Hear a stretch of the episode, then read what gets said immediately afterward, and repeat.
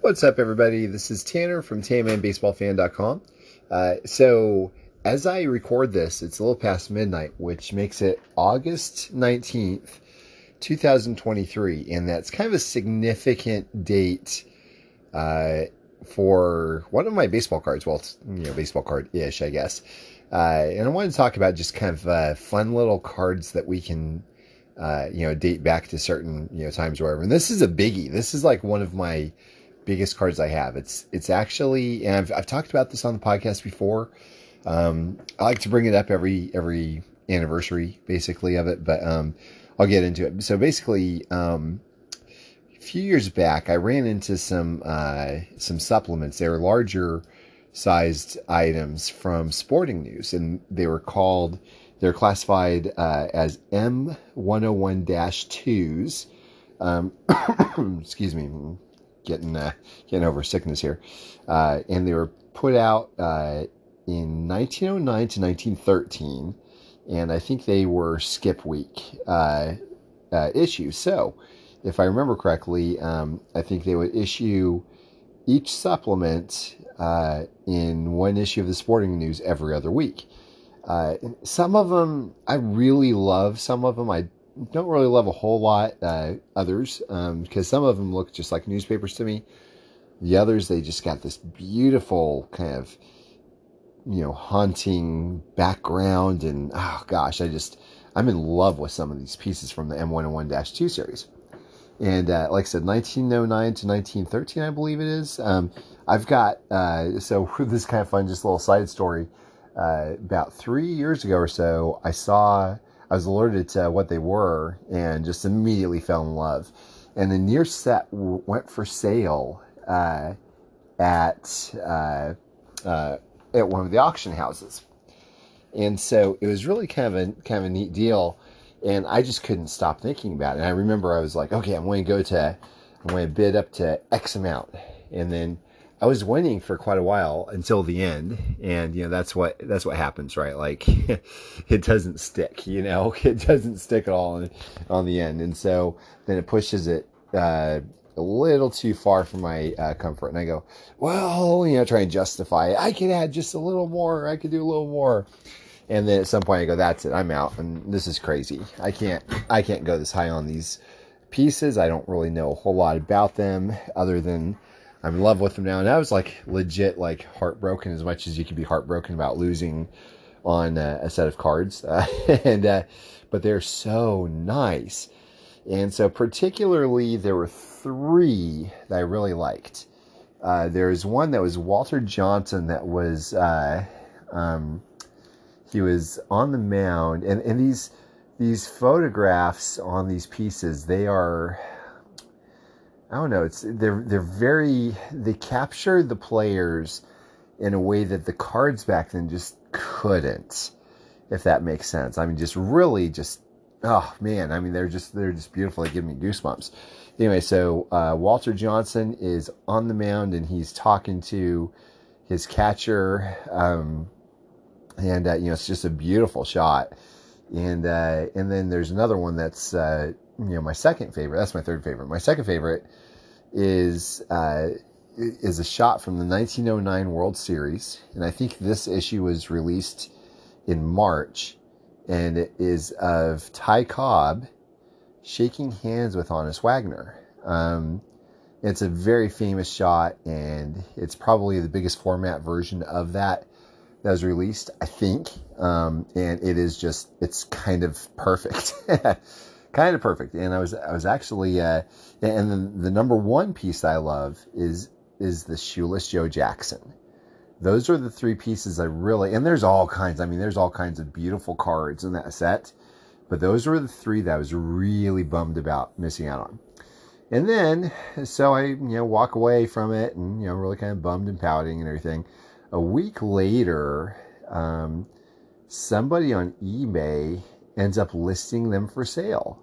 So I was able to get the three that I really wanted. So I didn't have to pay nearly as much, obviously, because I was only going for the three, as opposed to the whole set. And I got just what I wanted. And my goodness. I mean, they probably, since then, they've probably gone up 5 times. Yeah, I think it's like right at 5X or something, maybe 6X. But I mean, just really, they did really, really well. And the Wagner Cobb they have is actually, interestingly enough, the first graded ever at PSA. So that's kind of a long roundabout way of me talking about what I wanted to talk about today, why August 19th is such a significant deal. So first of all, you know, like I said, you know, I don't know if I mentioned this or not, but the Sporting News pieces, they have their dates on them of when they were released and when they're issued, which is really kind of cool. I think the Honus Wagner Ty Cobb was like released months after the 1909 World Series. Like I think it was in March, if I remember correctly. So March 1910, and so they're probably doing that just as a refresher as the baseball season was starting to get ramped up. Or was starting in a month or so later, I guess, or maybe a couple weeks or something. They probably wanted to give an iconic view of what the 1909 season held. And so the Sheila Show Jackson is actually, I think that's in March of 1911. So, you know, that predates, I mean, gosh, that even predates the Cracker Jack and everything. So, you know, it's just really kind of really neat pieces. And so not too long after I fell in love with these M101-2s, I didn't even think about it. I didn't think that there would be such thing. There's something called an M101-1. And I go, okay, wow, okay. So I start looking into these, and these are way rarer, like significantly rarer, and they were issued approximately 10 years prior. And so I found and the reason I think I found out about these is because somebody posted a Napoleon Lajoie, which I believe would be considered as rookie, and my jaw dropped. I go, oh my gosh, I didn't even know this thing existed. And by the way, 1899 is really like smack dab in the middle of a dead spot of baseball cards. There's not a whole lot. Like you know, in the 1880s, you had Old Judge and Gypsy Queen, and there were, you know, a handful of others. In 1909, 1910, 1911, you had the T205s, the 06s, the 07s, the triple folders. You had just so many of them. And if I remember correctly, I think it's because there was I think there's some sort of alliance that happened. I'll have to look this up again. But anyways, there was an alliance that happened back at like 1890-ish or so, 1889, 1890, where all of the cigarette companies were like, hey, let's go at this together so we don't have to keep advertising and putting out cards or anything. So there's no real need. And they formed, I think, the ATC, the American Tobacco Company. I think that's right. And for a while, they didn't have to produce any more cards because there was no reason to. They weren't trying to get other people to, you know, to get their other cigarettes or whatever. So that's my understanding. That's my very foggy recollection of it. And I think the government broke up the ATC back in 1909 or something, which is why we have an explosion of cards again. So anyways, you have like, goodness, like a couple decades of just like deadness as far as cardboard goodness goes. And so the M101-1, which also, by the way, I think is an issue that is one of the first, if not the first, that actually offers a biography on the back of the card. And these are large formats. These are, I think, 8 3/4 by 10 or 11 or something. So they're large, you know, they're larger than the M101-2s. But they're beautiful, beautiful pieces. And, you know, like the M101-2s, they were offered in Sporting News issues. And I don't know if they're skip weeks or if there's just like one a week or what. But anyway, they're way rarer, and they're issued in 1899 and 1900.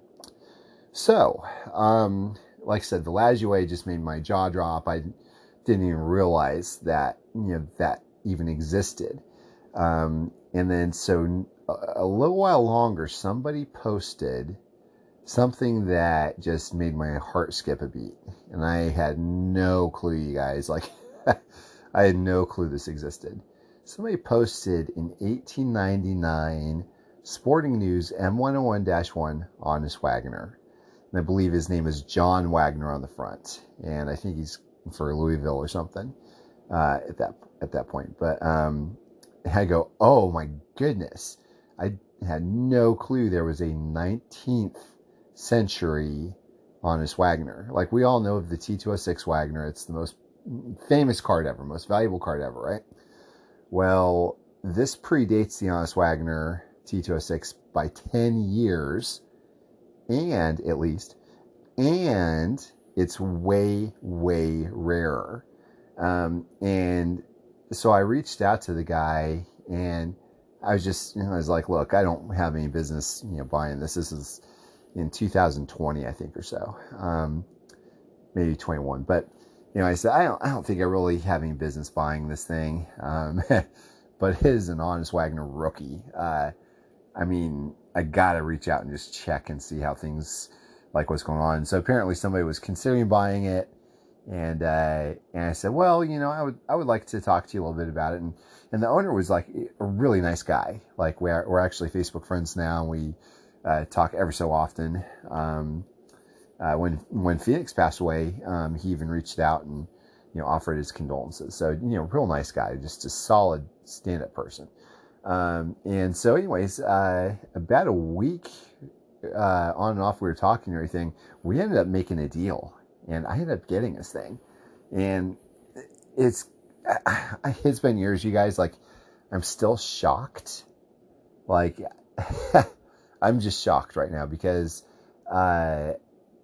this thing belongs in a museum. Like, it has no business being in my collection, but it's such a cool piece. I was very lucky, like right place, right time. He posted it on Facebook just as he was showing, I think, in like someone's comments or something.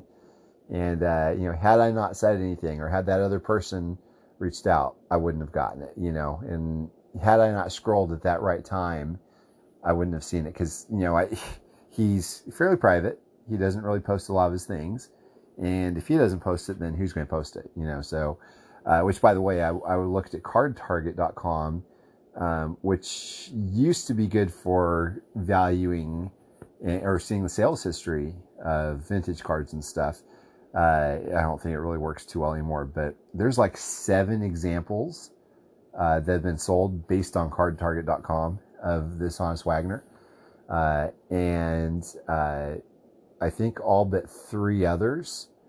I think there's only 3 others out there that are complete that don't have like significant chunks of it taken out. Like, it's a very, very, very rare piece. And there's actually a sister set call from the National Copper Plate Company, I think is what it was, which was put out like, excuse me, months prior or something, like 1898, 1899. And the only difference is, I think, is that there's no advertisement or anything. Now, the Sporting News is probably more desirable just because it's from a legendary company that's really kind of a pillar in baseball. But not only that, and the branding on it itself. And also, I think the Copper Plates have like the holes punched in it on the left or something. Not all of them, I think. I think many of them do, but there's not really a whole lot of them out there as it is. But the other thing that makes this really neat is at the top, it tells you when the piece was issued. And guess what? Surprise! My Honus Wagner rookie says August 19th, 1899. It turns 124 years old today. And my goodness, you guys, like, I'm trying to think of, like, I really kind of get lost in thinking and daydreaming of what life was like back then. you know, how excited somebody would be to come across like a large format baseball card like this, or supplement, I guess you could call it, or, you know, like, I don't think cars were driving around at that point. I mean, I don't know about electricity. I mean, like, just a different world. Like, I've seen short video clips from maybe 10, 15 years after that, just like people walking the streets. Everybody's in suits and ties and dresses, and even the kids are in little suits. I mean, it's just like a different world. And so the neat thing is, I would definitely call this Honus Wagner a victim of its own scarcity, because everybody knows about the T206 Wagner.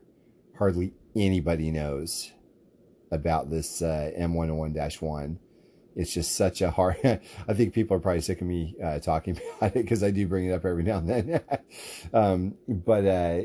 But it's not a card that was issued in a pack that could have been pulled at any point over the course of a year or two. It was issued one day, and one day only. And I think also the baseball cards are typically more durable.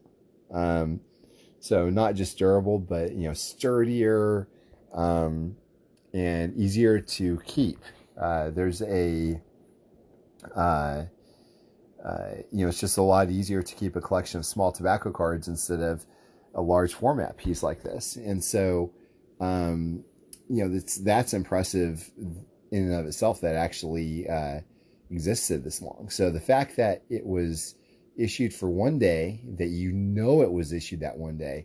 And by the way, the people that were pulling these from the newspapers back then probably never even heard of John Wagner, because it's his rookie. They don't know who this little rookie guy is. They didn't realize he was going to, really kind of make a huge name for himself in the game. At one point he was considered the best player on the planet.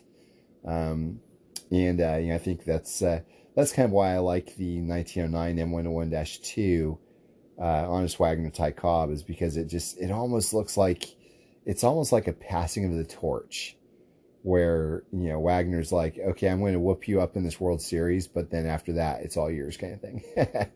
I have to check his stats. I don't know how well Honus Wagner did in the following years after that, but I do know that Ty Cobb, was really young and just get going, and really even up until I think the 1960s, if I remember correctly.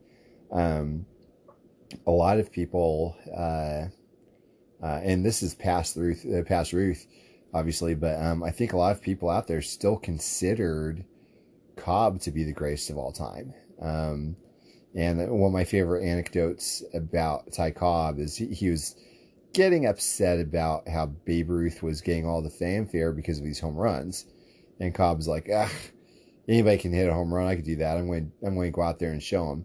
And he ends up hitting 3 home runs that day, and then the next day apparently he hits two other home runs, and then he goes, "You see, I can do it, and I'm going back to the way I normally play." So, I love that story. It's great. But anyway, so. Yeah, the Honus Wagner, though, it's obviously a very special piece. I'm very happy to have it, and I think it's just maybe one of the hobby's best-kept secrets. Speaking of which, I don't want this to go too long. And by the way, I want to talk about the Lajoie, because interestingly enough, a Lajoie just sold on eBay, and I'm going to pull it up right now, actually.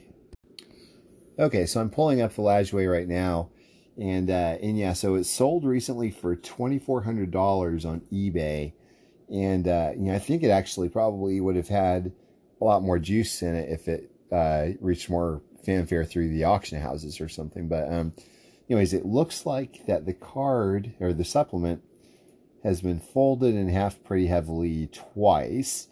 And it still presents very nicely. It's just it's got 2 huge creases, which what do you expect, right, for something like this?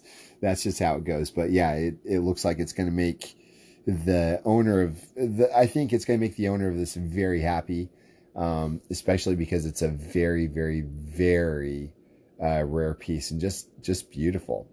But anyways, yeah, so $2,400, and you know, it's got these huge wrinkles and stuff. And I would venture to guess that the majority of people listening to this podcast right now don't even know who Napoleon Lajoie is. You know, guys, look him up, look up Nap Lajoie and read about him. And especially the batting race that he had between, he and Ty Cobb. And, yeah, I mean, it's must see TV. Like, you guys will be very, very intrigued. I think if you love baseball, you'll love his story. In fact, fun fact, the Cleveland Indians, I guess they're called the Guardians now. They actually changed their name to the Cleveland Naps because of Nap Lajoie. So anyways, yeah, so I'll go ahead and stop here. I want to talk about the other really kind of cool piece that's been dated as well, but I'm running out of time here, and I think we'll just stop there. But yeah, so that's kind of my one. I've got I think I've got two or three vintage pieces. I'm like, yeah, I think I got something special here that could belong in a museum, and very thankful for them. There's a lot of guys out there like that. When you look on Facebook, they've got insane stuff, like insane. Like, we had the National was in town in Chicago or wherever it was, like this past month, I think. And their guys are like, hey, you see at the National, and they've got like 6 or 7 52 Topps mantles, and you know, a handful of 33 Gowdy Ruths, and I mean, just insane stuff. Like, you know, I mean, that's nutty to me. And they're like, hey, take a look at these 2 pictures of cards I have, and it's like $2 million worth of cards. Like, I couldn't imagine. Could not imagine. But you know, I've got some really neat cards, and I'm very thankful for what I have, but, and I wouldn't compare myself to anybody anyways, but yeah, definitely it keeps you humble whenever you see, what these other guys are posting out there. So anyways, and you know, here I am. I mean, I've got, yeah, I have some of these really neat cards, but man, I've also got this box of 89 Topps and 91 Donruss that I love as well. So yeah, cardboard definitely runs through my veins, whether it's 19th century or, you know, 80s junk wax. I mean, it's just, I love it all. I really just love it all. So anyways, thank you as always for listening. And I will, I guess till next time, we'll see you later.